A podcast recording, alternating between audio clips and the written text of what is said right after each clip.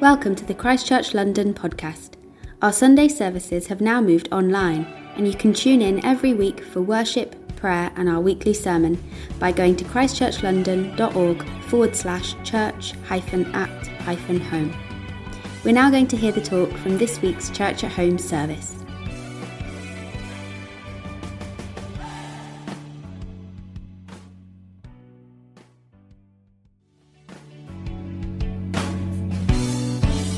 Hello again, Christchurch London family. It is so great to be speaking to you, even if it is sadly once again by a screen. I've been so looking forward to preaching at three hour in person services today, but alas, like so many things this year, that was not to be. If you are new to Christchurch, new to our church at home service, then a massive, massive welcome to you. It is so great to have you tuning in today. We are currently in a Sunday teaching series looking at the kingdom of God. Jesus taught us to pray, let your kingdom come, let your will be done on earth, here in London, as in heaven. And throughout this series, we've been thinking about what that kingdom of heaven come to earth looks like. Among other things, we've seen that the kingdom of heaven is a kingdom of love, a kingdom of freedom, a kingdom of compassion, of purpose, and of power. And this week we're going to look at how the kingdom of Jesus, the kingdom that Jesus said is the Father's good pleasure to give to us, is also a kingdom of comfort. Now I'm guessing that if I'd asked you to come up with a word that described the kingdom of heaven, you may not have thought of comfort. Love? Sure. Power? Hopefully, seeing as that was the last preach in this series. But comfort? That may not have sprung so easily to mind. In fact, you might have even thought that the whole idea of seeking a kingdom of comfort is actually opposed to seeking the kingdom of God. For those of you who, like me, grew up in the church and are old enough to remember Delirious, uh, you may remember that their last studio album was entitled Kingdom of Comfort. And the lyrics in that title track were Save me, save me from the kingdom of comfort where I am king from my unhealthy lust of material things. Save me to this kingdom of heaven where you are king. Just before uh, that album, the band had been invited by a Christian charity to see their work amongst the poor in India. And that visit had had a profound effect on them, making them question what am I really living for and pursuing? A kingdom of comfort for me and my family, where our needs and our desires are the only thing that we think about? Or the kingdom of heaven, where the needs of all are thought about and pursued. And so, yes, when defined in that way, I tend to agree that living for our own comfort, pursuing just a materially comfortable life, and often, because of the way these things work, at the expense of the unseen poor, that can't easily be squared with seeking first the kingdom that Jesus came to bring. That does seem to be in opposition to it. But actually, we see several times in the scriptures that when people speak about the coming kingdom of God and what it's going to be like and what it's going to usher in, they do talk about it being a kingdom that brings us great comfort. But what the Bible means there is not the prom- that the promise is for a kingdom that will make us comfortable, but for a kingdom that will leave us comforted one of the places that we most clearly see this promise of a kingdom that will bring comfort is in the writings of the prophet Isaiah, who comes back to this theme again and again. And it's Isaiah's written prophecies that help shape, maybe more than any other, the Jewish people's imagination of what the coming kingdom would look like and what it would bring. And so when Jesus went around announcing that the kingdom of God was near, that it was at hand, that it had finally come, and that his followers were to seek it and pray for it until it came in full, all of the Jewish people hearing this would have thought of Isaiah's visions of the kingdom. And one of the most well known of Isaiah's prophecies about the coming king and the kingdom that he would bring is found in Isaiah 61, a very well known passage we looked at and talked about before in this series. And it says, The Spirit of the sovereign Lord is on me, because the Lord has anointed me to proclaim good news to the poor. He has sent me to bind up the brokenhearted, to proclaim freedom for the captives and release from darkness from the prisoners to proclaim the year of the Lord's favour and to comfort all who mourn, to provide for those who grieve, to bestow on them a crown of beauty instead of ashes, the oil of joy instead of mourning, and a garment of praise instead of a spirit of despair. And so we see here Isaiah talking about the king, the spirit filled king who would come, and the result of him coming would be bringing this kingdom to earth where those who are currently mourning and grieving and despairing and waiting will be comforted. Just such a beautiful, beautiful promise, isn't it? And such a timely one for us. Doesn't it feel like we are living very much in a season where we so need to know the comfort of God? For hundreds of years, through all the pain and the suffering of being conquered and being exiled and just living in the harsh reality of the ancient world, the Jewish people lived with this promise of a king who would come to comfort them. They memorized these passages, they read them to one another, they taught them to their children. They held on so tightly to this promise that one day a king would come and their mourning would end. One day they would be comforted by God Himself, like a mother comforting her child, Isaiah says in chapter 66. Not only wiping away their tears, but wiping away everything that had caused their tears in the first place. Fast forward a few hundred years from Isaiah, a few hundred pages through your Bible, and you come to a man called Simeon right at the start of Luke's gospel account of the life of Jesus. Luke describes him as a righteous and a devout man who was waiting for what Luke refers to as the consolation of Israel. The word consolation there is the same Greek word for comfort. So Luke is telling us that he's waiting for the promise of Isaiah's prophecy to come true. He's waiting for the Comforter to come. And the Holy Spirit had revealed to him amazingly that he wouldn't die before he saw him with his own two eyes. And one day, Simeon feels led by the Spirit to visit the temple in Jerusalem. And when he arrives, he looks over in the temple courts, and who does he see? But Mary and Joseph with their baby son in their arms. They come to the temple to offer the required sacrifices for Jesus. And the Spirit nudges Simeon and says, That's the one. And Simeon can't contain his excitement. He rushes over, takes Jesus in his arms. Wonder what Mary thought about that. And he praises God and he says, Sovereign Lord, your promise has come true, and you may now dismiss your servant in peace, because my eyes have seen your salvation the Comforter is finally here, and I'm holding him. the one who will turn mourning into dancing and despair into praise has come.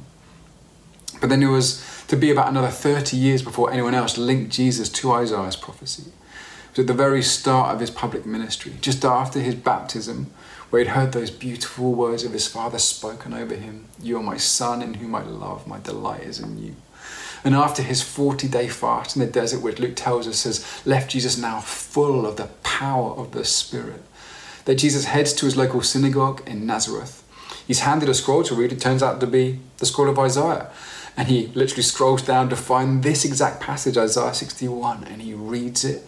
And then he sits down, and with the eyes of everyone on him, he says, Today the scripture has been fulfilled in your hearing. He didn't have to say anything else because everyone there knew what he meant. But if he had needed to expand on that, he might have said something like this Hey, friends, you know that king that you've been waiting for? The one Isaiah spoke about who will comfort you like a mother comforts her child, who will wipe away the tears of every face, who will speak tenderly to you that your struggles have come to an end, that you have been forgiven everything, who will restore to you all the things that have been lost excuse me, lost and broken, and will even swallow up death forever, meaning that your comfort will be eternal because there will be nothing to ever make you mourn again. Well, I'm Him. My kingdom is here now. Let's go. I mean, can you imagine what it would have been like to hear that for the first time? The excitement of this promise coming true before your very eyes. And then a little later on in what is known as the Sermon on the Mount, Jesus again sits down to preach, this time a slightly longer sermon, um, and where he teaches his disciples what living in the way of his kingdom will look like. And he says these beautiful, hope filled words, recalling again the promises in Isaiah. He says, Blessed are they who mourn, for they will be comforted.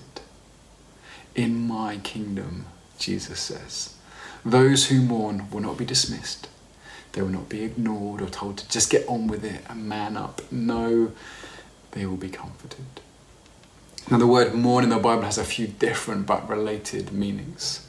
As we'd expect, it's used to describe those grieving a loss, a loss of a loved one, a loss of a livelihood, loss of a way of life, something that all of us can relate to in this moment, I'm sure.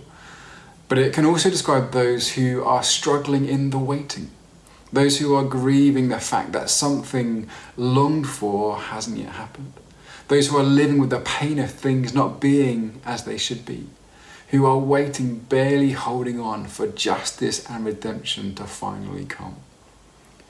And then mourning is also used to describe the grief and the sorrow that we feel over the mistakes that we have made. Regret and guilt over the things that we have done, the things that we should have done but didn't, the shame we feel over broken promises and broken relationships and just foolish choices. And Jesus' pronouncement of comfort for those who mourn encompasses all of those. In his kingdom, all those who mourn, whether because of loss or because of waiting or because of sorrow over sin, all those who mourn will be comforted. And they will be comforted by the very presence of Jesus himself as he draws close and as he speaks tenderly to tell us that we are loved and delighted in by the Father just as he is. As he tells us that we are forgiven everything. As he lets us know that he sees us in our struggle, that he cares, that there is hope because he is at this very moment working all things together for good so that one day everything that has ever caused someone to mourn will be wiped away along with our tears. There will be no more death, no more mourning, no more crying, no more pain, for the old order of things will have passed away and his kingdom will have finally come in full. We see Jesus perform this role of comforter throughout the Gospels as he comes alongside people and enters into their grief and their struggles and freely forgives people of their past and loves them in such a way that his love isn't just known but is felt. And it's by his presence, by his felt love, that Jesus brings a strength to people in their mourning which is actually what our word comfort literally means. Come meaning with or together, fort meaning strength. So comfort is the presence of another with us that gives us strength to continue. In this beautiful book, Gentle and Lowly, Dane Ortlund reminds us that whilst we may think our failure and our fears and the mess of our lives can create a barrier between us and God, can turn Him away from us, that actually the very opposite is true. The cumulative testimony of the four Gospels, says Ortlund, is that when Jesus Christ sees the fallenness of the world all about him, his deepest impulse, his most natural instinct is to move towards that sin and suffering, not away from it. The Gospels show that Jesus is most drawn to people when their need of him is greatest. And that is as true now as when he walked the earth. And whilst Jesus may no longer be physically present on earth, he is now present with each of us by his Spirit. Whereas Jesus was only able to be in one place at any time in his physical body, the Holy Spirit is always with us, always ready to whisper tenderly to us of God's love for us, always present with us as we weep, always ready to speak words of forgiveness over us, always ready to remind us of the hope that is ours, always ready to give us His strength by His presence. But if you're anything like me, don't you often find that so often instead of coming to Him for comfort, instead of doing the things that we know will help us to connect with Him, instead of finding the space and making time to bring our grief, bring our pain to Him, to allow Him to impart His strength to us, we settle for doing things, consuming things that just help to mask or numb our feelings, that just help to distract us for a while. We so often settle for false comforts, don't we? And the way that we can know that they are false comforts is because they're, they're things, they're not people, so there's no presence, no relational connection. And because we go to them to just make us feel better for a while rather than to draw strength from them. And because of that, they just leave us either as we were before or sometimes even in an, a much worse place.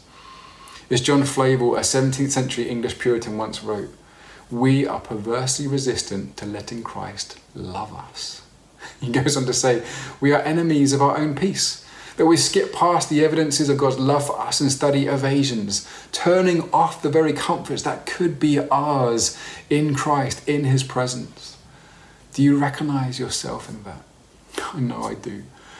And in encouraging all of us to make good decisions about where we go to find comfort, I don't want to suggest that the only thing you need to do is just decide to spend more time alone with a Bible and a journal and maybe a playlist. Now, don't get me wrong, all of those things would rank very high on my list of ways to connect with God, to put myself um, in His presence in an intentional way. But over the years, I've personally found it probably most easy to experience the comfort of God when that comfort is communicated through the faces, through the arms, through the voices, through the embodied presence of other people.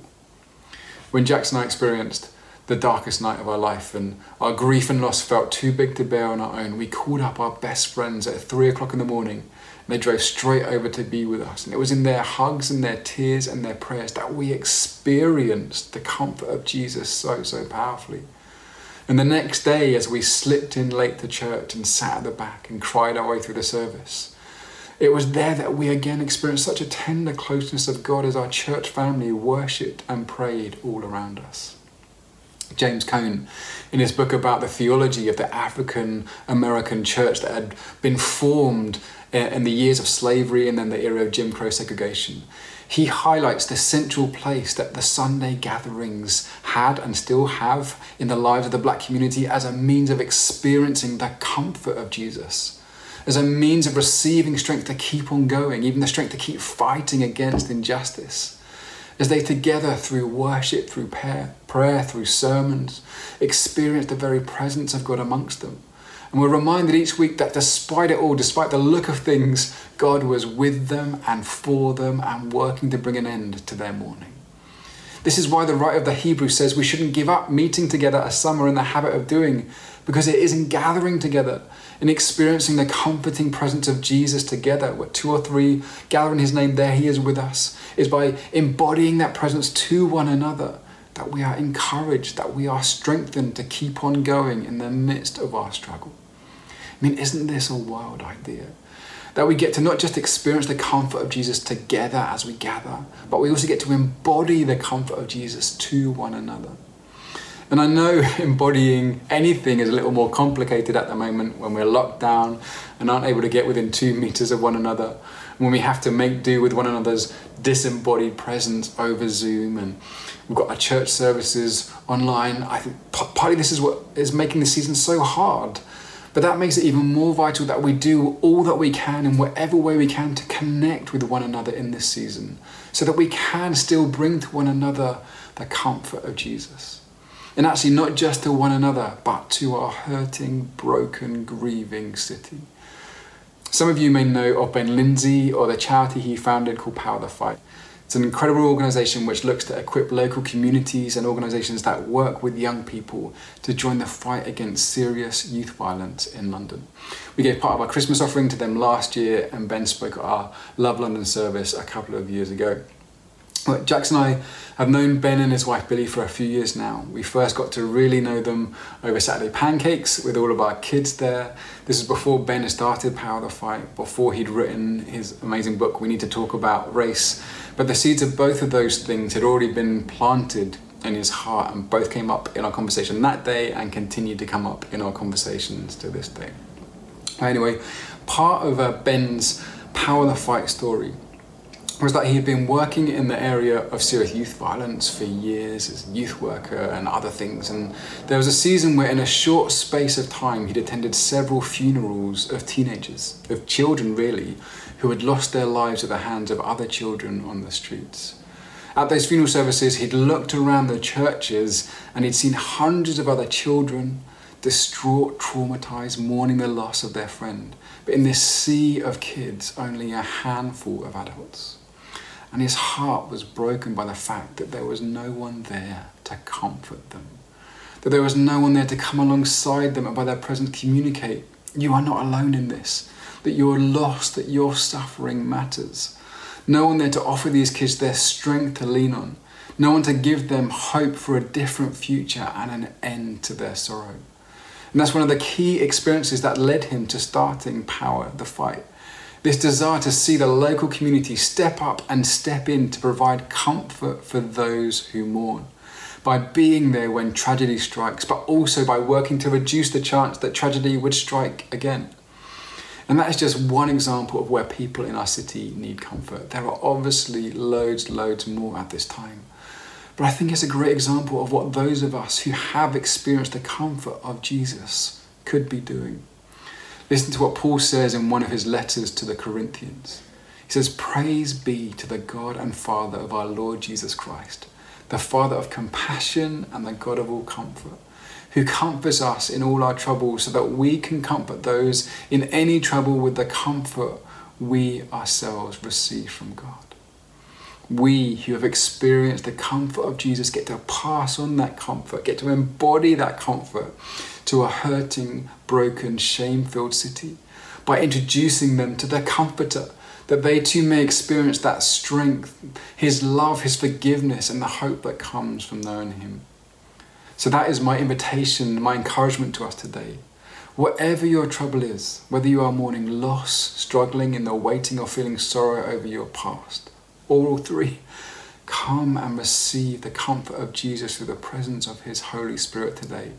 Come and experience His love, His tenderness, His forgiveness, His hope. Allow that to strengthen you today.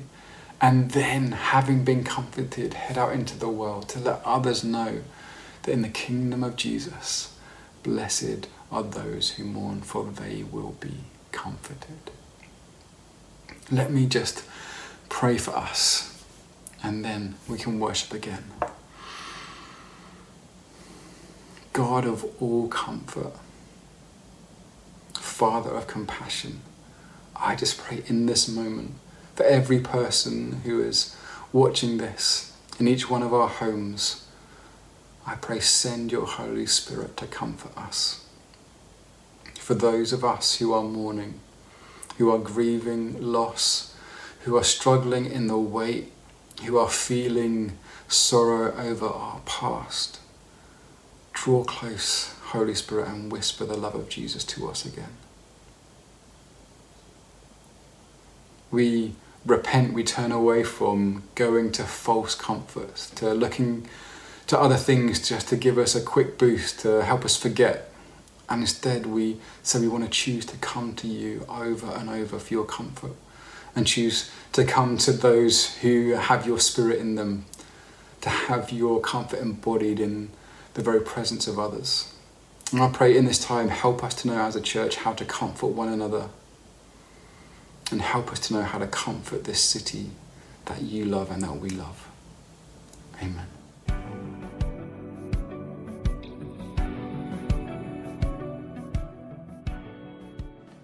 We hope you enjoyed this talk from the Christchurch London podcast. To hear other talks or find out more about our Sunday services, head to christchurchlondon.org.